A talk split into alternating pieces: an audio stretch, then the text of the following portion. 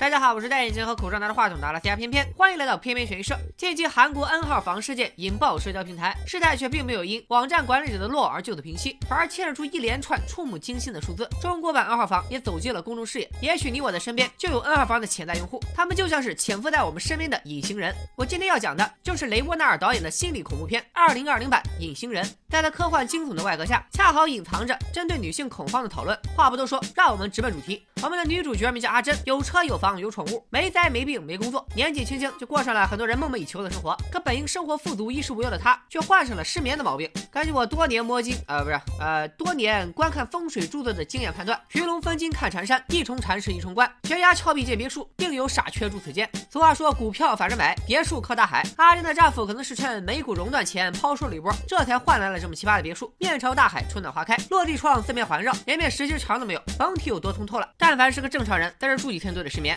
可阿珍的失眠却另有原因。原来她的丈夫阿强是个严重的控制狂，对阿珍的管束到了变态的程度，甚至在家里各个角落都安装了监视器，为了就是掌控阿珍的一举一动，就连家里的宠物狗都被套上了电击项圈。可见阿强的控制欲有多强。终于，阿珍再也无法忍受家里压抑的气氛，挑了个月黑风高的夜晚，偷偷在阿强的水里下了安定片，趁他熟睡之际，在海浪声的掩护下，蹑手蹑脚悄悄出逃。没想到家里的宠物狗触碰了汽车警报，一时间警报声大作，阿珍要是徒步逃跑，肯定很快会被阿强追上。好在他事先通知了妹妹小美，开车在豪宅外接应。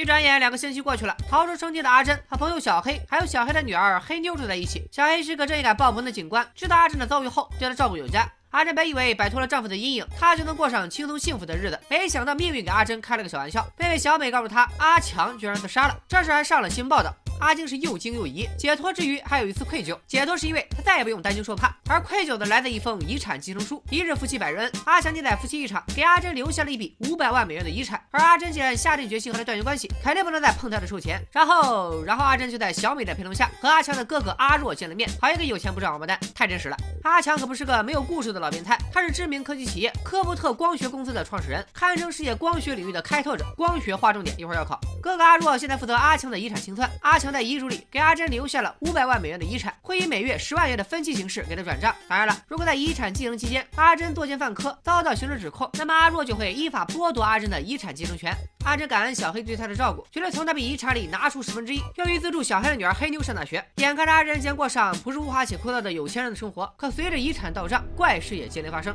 他独自一人待在家里的时候，总能感受到一道目光在死死盯着他，而且家里的大门居然是敞开的，难不成家里进贼了？但阿珍把整间屋子翻了个遍，连个鬼影都没找到。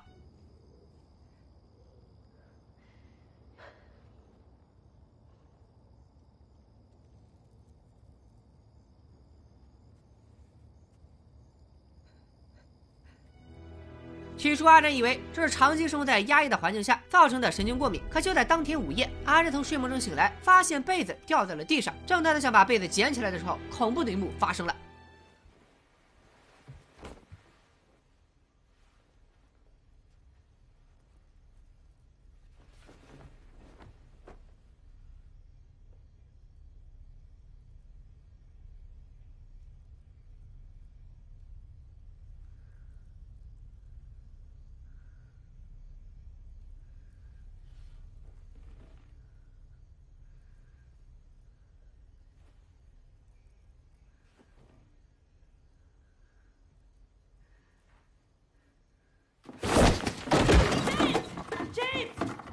隔壁房的小黑被阿珍惨叫惊醒，却发现屋里除了阿珍和黑牛以外空无一人，只好劝阿珍不要生活在阿强的阴影里，要相信你自己，你能走出来的。奥利给，一看这小黑就是恐怖片看的少，但凡有点经验的，这会儿早就报警了。像我这样久经考验的恐怖片爱好者，可能家都已经炸飞了。俗话说，坐吃山空，立地实现。阿珍不能靠着阿强的遗产过一辈子，好吧？五百万美元好像也足够过一辈子了。但主要是阿珍需要找份工作，换换心情。阿珍的面试起初非常顺利，然而当他打开背包准备展示个人作品的时候，整个人都蒙圈了。背包里空空如也，可他明明记得自己前天晚上把包塞得满满当当，这简直比公司开大会的时候你从电脑包里掏出一台电磁炉还要尴尬。阿珍一时间气急攻心，突然感到头晕目眩，居然在面试公司晕了过去。医院的血液检测结果显示，阿珍的血液里含有高剂量的安定。可自从离家出走以后，他就再也。没吃过安定，他血里的安定又从何而来呢？阿珍百思不得其解，直到他的梳妆台上发现了一个小瓶子，正是他在逃跑时落在家里的那片安定片。阿珍立刻就怀疑到了阿强的头上。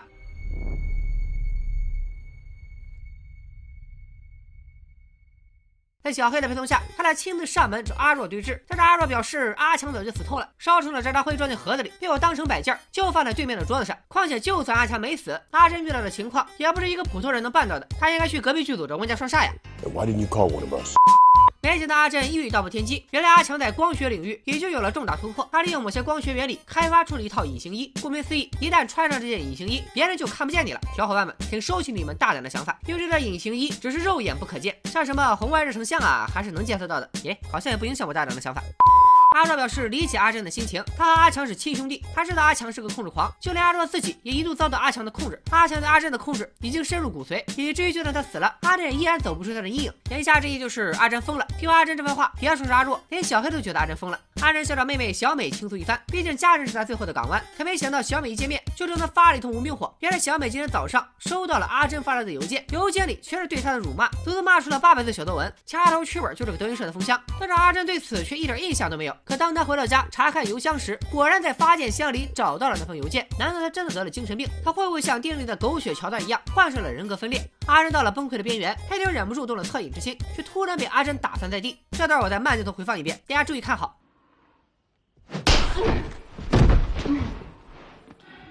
黑队明显是被一种看不见的力量打倒在地，要么是阿珍觉醒了超能力，要么就是阿强显灵了。可是，在妹妹和小黑家眼里，阿珍就是个彻头彻尾的危险分子。小黑不能放着女儿和一个疯子在一起，带着女儿离开了。阿珍再次陷入了孤立无援的境地，他心里也很纳闷，为啥阿强这么一个腰缠万贯的高富帅，非得缠着他这样一个平平无奇的女人？这些年还嫌折磨的不够吗？阿珍这一着急，不知道脑子里哪根筋突然通了，病急乱投医，给阿强打了个电话，结果还真让他蒙对了。从阁楼里传来了手机震动的声音。阿强这种心思缜密的控制狂，怎么可能大意到被手机暴露位置？阿珍也不是没想过。这可能是个圈套，但他急于证明自己没疯，已经没有选择。阿仁在阁楼里找到了阿强的手机，手机里居然有他和黑妞睡着的照片，还发现了他丢失的个人作品以及一把菜刀。最可气的是，他还半夜掀被，什么毛病？你是旺旺掀被啊？万一着凉了咋办？阿珍一激动，往梯子上泼了一桶油漆，正好兜头浇在一个透明人身上，这下俩人都吓了一跳。阿珍一看自己的推测完全正确，是心也定了，胆也壮了，提着菜刀就追了出来。没想到隐形人迎面就是一记原力锁喉。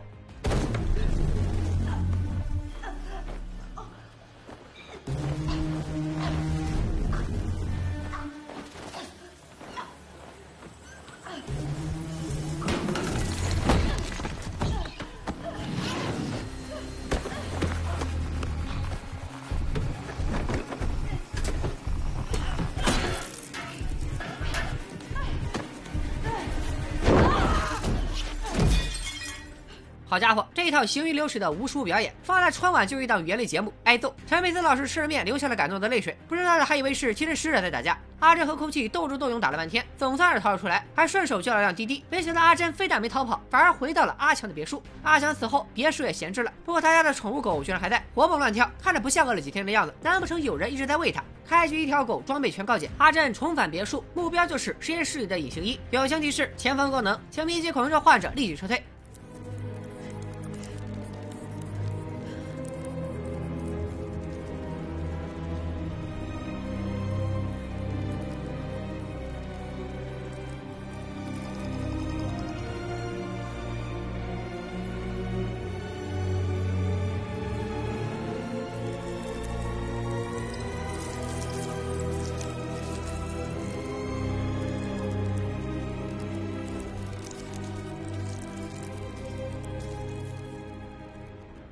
没想到阿珍刚拿到隐形衣，宠物狗黑背就叫唤了起来，有人进来了。而这个时候来别墅的，除了阿强还能是谁？阿珍赶紧躲进了衣柜，只想安安静静的做一个深柜。奈何阿强紧随其后，逼他当面出柜。我寻思着，这下阿珍怕是凶多吉少了。没想到阿强体大若门，只见阿慎将身一拧，反从阿强的胯下逃走了。你俩可真是闰土和茶，一个会躲，一个想插。逃出生天的阿珍惊魂未定，约妹妹小美在餐厅见面。就在姐妹俩达成了和解，阿珍将她所知道的一切都向小美和盘托出的时候，意外再次发生了。So now What?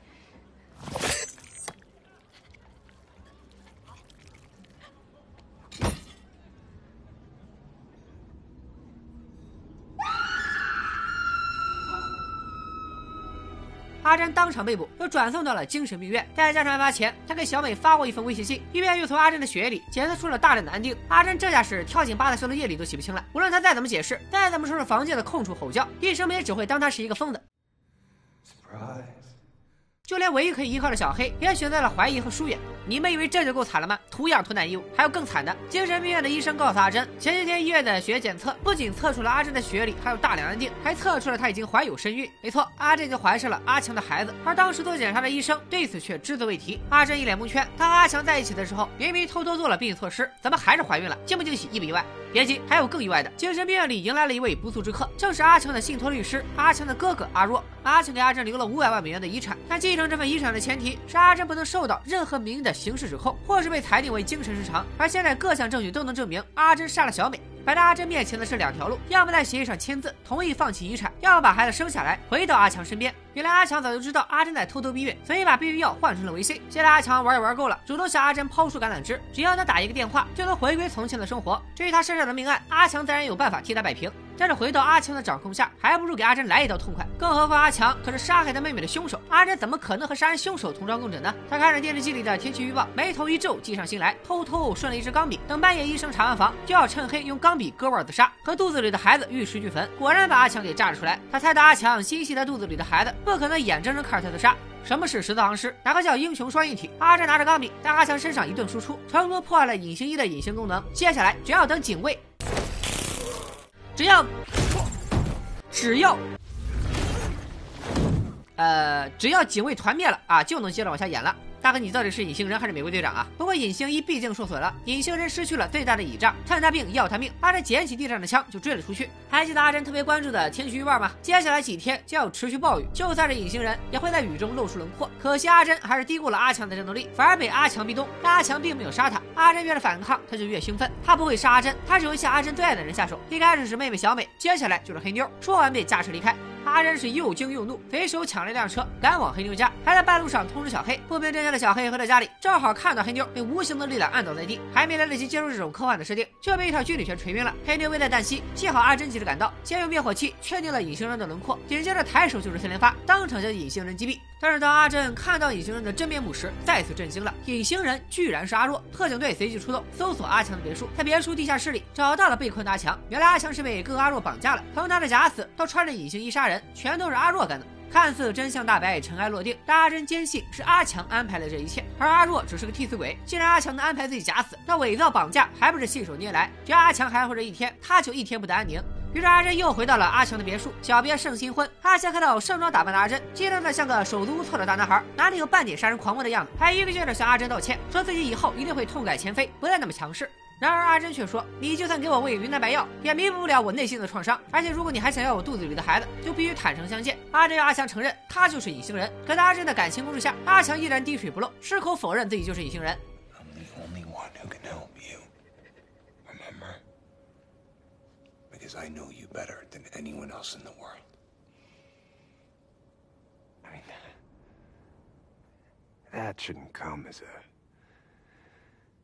Surprise！这个计划了，使得别墅外的小黑，没错，他在阿珍身上装了窃听器。他们来这儿就是为了采集阿强的犯罪证据。没想到阿珍上个厕所的功夫异变突生，只见阿强毫无征兆的拿起餐刀抹了自己的脖子。从厕所回来的阿珍惊呆了，立刻打电话报警。please, I'm with somebody and I think he's he's trying to kill himself. You have to hurry. Please. It's a three three three three Celestial Drive.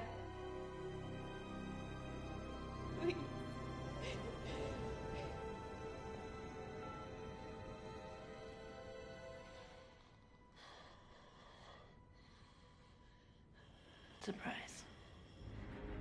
小黑听到吸尘器里传来阿珍的惨叫，赶紧破门而入。幸好阿珍没事。看着阿珍包里的隐形衣，小黑全都明白了。刚刚阿珍借口上厕所，其实是去偷偷穿上了隐形衣，然后回到餐厅杀死阿强。这一切都被阿强家里的监控拍了下来。但是从监控录像来看，阿强是妥妥的自杀。好一个以其人之道还治其人之身，恶人自有恶人磨。这波操作我服。阿珍终于亲手让自己摆脱了阿强的阴影，他坚定的眼神里充满了对未来生活的向往。而隐形人的故事到此就告一段落了。看完这部电影后，也许很多观众心里都有两个疑问：阿强到底是不是隐形人？以及阿强到底爱不爱阿珍？首先，我认为阿强就是隐形人。从影片的第一幕开始，阿强就被塑造成一位严重的控制狂的形象，他不可能轻易放走阿珍。而证明他是隐形人的证据有两处。首先是隐形人的前后行事风格严重不统一。前期隐形人杀伐果断，为了保守秘密，轻易杀害了小美。可后期到了精神病院，面对人数众多的警卫，他居然没对任何一个人下死手，甚至主动在警卫面前现身。原因只有一个：后来出现在精神病院里的隐形人是故意暴露自己。他这样做不光洗脱了阿珍的冤情，还能为隐形人之前的一切行为买单，甚至故意说出自己接下来的目的地就是打算自我牺牲，保护真正的隐形人。所以后来出现在精神病院里的是受阿强控制的阿若，而杀害小美、折磨阿珍的隐形人才是幕后主使阿强。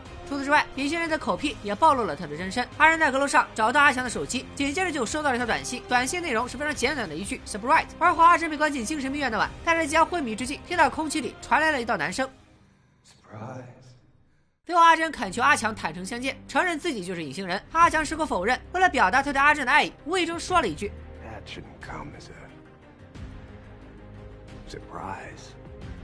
就是这句话中的 surprise，让阿忠最终确定阿强就是隐形人，这才下定决心以其人之道还治其人之身。我再来回答第二个问题：阿强到底爱不爱阿珍？可能有很多观众都被阿强最后那段羞涩大男孩、绝尘暖男的演出给迷惑了。其实他对阿珍的感情压根就不是爱，而是猎人对猎物的玩味，是对于征服者角色的沉迷。连他自己最后都承认了，以他的财力资本，完全可以寻找一个更好的妻子。为什么要针对阿珍？因为阿珍从来没有一刻屈服过，这让阿强如获至宝。有了阿珍，他就等于有了一个可以无限捕捉的猎物。阿强的所作所为算不上 PUA，却比 PUA 更加恶劣。因为这样的行为正在很多家庭中上演。除去家庭暴力之外，很多类似的行为都被一句家务事给。大而化小，甚至连受害者本人都对此逆来顺受。在这一点上，施暴者的形象与隐形人无比契合，就像隐形人中阿珍的遭遇一样。从朋友小黑到妹妹小美，几乎没有人相信阿珍被隐形人追踪虐待，而是一味的劝他会不会是你太敏感了，以至于阿珍都对自己产生了怀疑。这一方面反映了社会对家庭暴力的漠视，另一方面则象征着长期以来男性占据家庭主导地位的社会现状。在我看看来，一段感情关系中本应当存在剥削和压迫。承认在爱情和婚姻中，其中一方会出于各种原因做出让步，但让步的结果应当是善意的交互，而不是自以为博弈成功以后变本加厉的欺凌和压迫，更不是我们对家庭暴力以及变相家暴再三忍让的理由。